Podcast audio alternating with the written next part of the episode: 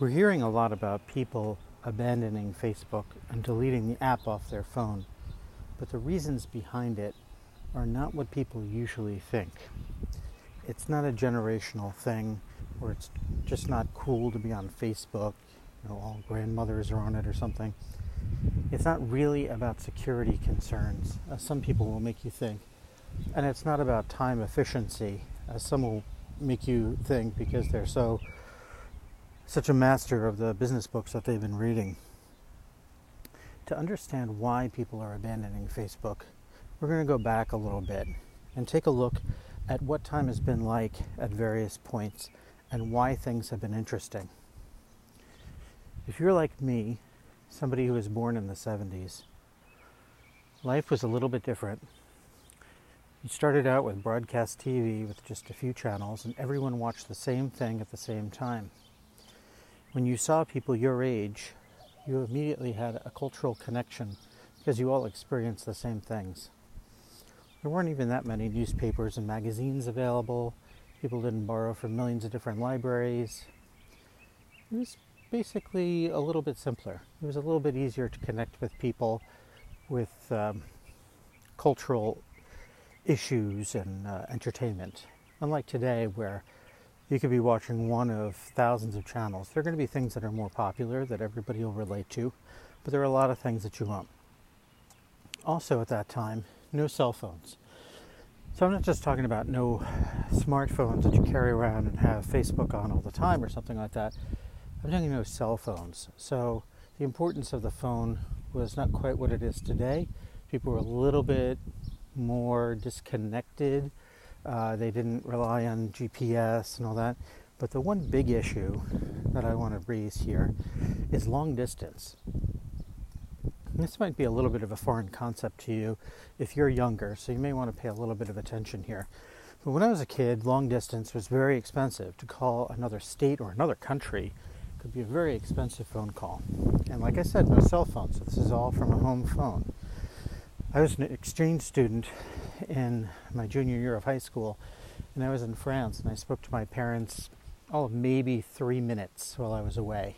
It's not because I was cool and I didn't want, didn't want to talk to them. It's because it was horribly expensive and we didn't have the money for that type of thing. So, a little bit later on, we started getting these services where you could call an 800 number and then put in the number you wanted to call long distance and it would be cheaper, and that grew in popularity. The phone companies made no effort to accommodate people's needs because while they weren't precisely a monopoly, they were kind of a oligopoly or something. They basically had complete control over their area. They could set prices as high as they wanted to, and long distance was horrifically high. When cell phones came out, well, international long distance was not free. They essentially made countrywide uh, long distance free, and this started knocking the legs out from under the local telephone companies. And not terribly long after that, we had uh, things like Skype, internet telephony, and then you were able to call anywhere in the world for free. For free meaning you needed to have the computer equipment and you needed to have an internet connection. But once you had that, you were free. This was a novelty, and people would call up people other places in the world just because they could. I mean, they'd want to have a conversation with somebody in Egypt because that's really cool. You could do that. You could talk with somebody anywhere in the world. Well, as you might imagine, over time, the veneer of this wore off. It wasn't quite as exciting to talk to random people anywhere in the world. So time moved on, and we got things like Facebook. And at that time, when these things came out, many people had the great ambition of connecting with everyone on earth. They wanted to be connected to everyone, they wanted to have their content read by everyone. Even today, you'll see a lot of professional marketers who collect connections like they're trying to build a phone book and their connections are extremely shallow. They're really not connecting with anybody, um, and they're pushing their content out constantly, but nobody's really listening. Well, over time, the appeal of this wore off too. Before it did, there were even things you could wear that were almost like little uh, USB drives that would automatically connect to other people who were within the same area as you. So you could increase the number of connections you had. People were obsessed with the number of connections they had. And it kind of worked because at the time it was such a novel thing that networking could actually take place in that sort of context. But that's worn off. We're coming back around to more of a focus on connecting with a smaller number of people that you actually care about. They're not necessarily as geographically focused as they were before. Friendship can be a rather ephemeral thing, typically based on time and location.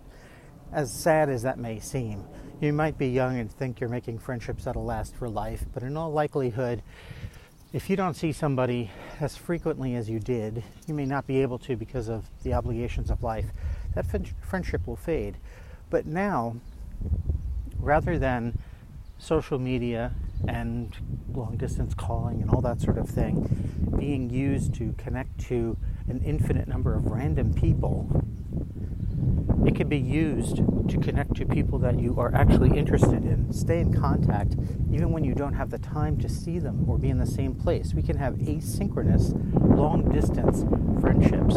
And the method of communication is not even as important. It doesn't matter whether it's through Facebook or Skype or text message or Twitter or Instagram. You just have these connections and connect with them however you want.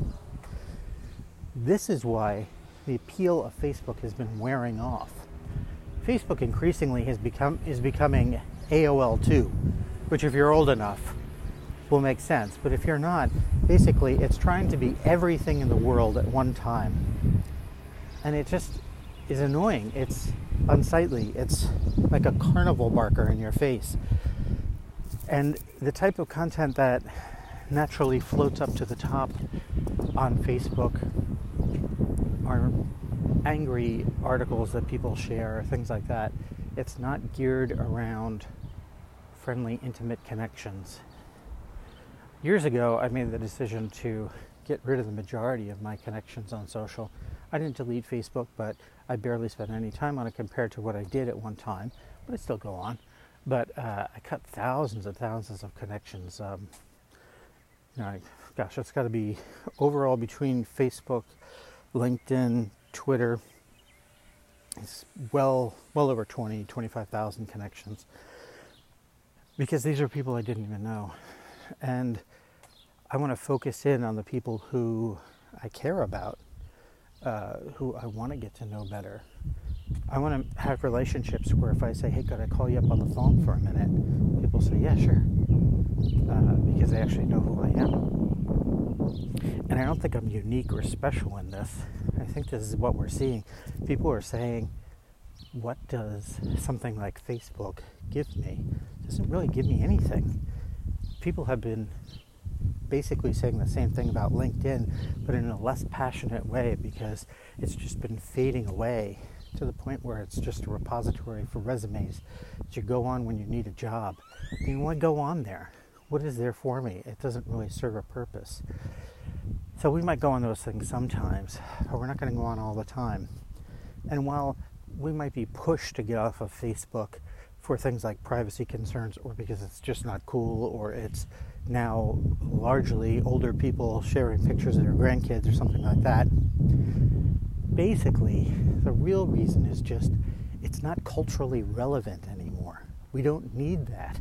We don't feel the need to be connected to every single person on earth like we could contact them. We don't want that. What we really want is intimacy and community. That's something we're trying to find, but it's not easy to find. American culture, at least, generally fights against that. We build our own giant homes with our own media rooms, garages that we zip into, and we may never even see our neighbors. There is somewhat of a trend away from that into things like pocket communities or neighborhood associations that actually meet in places and, and do things.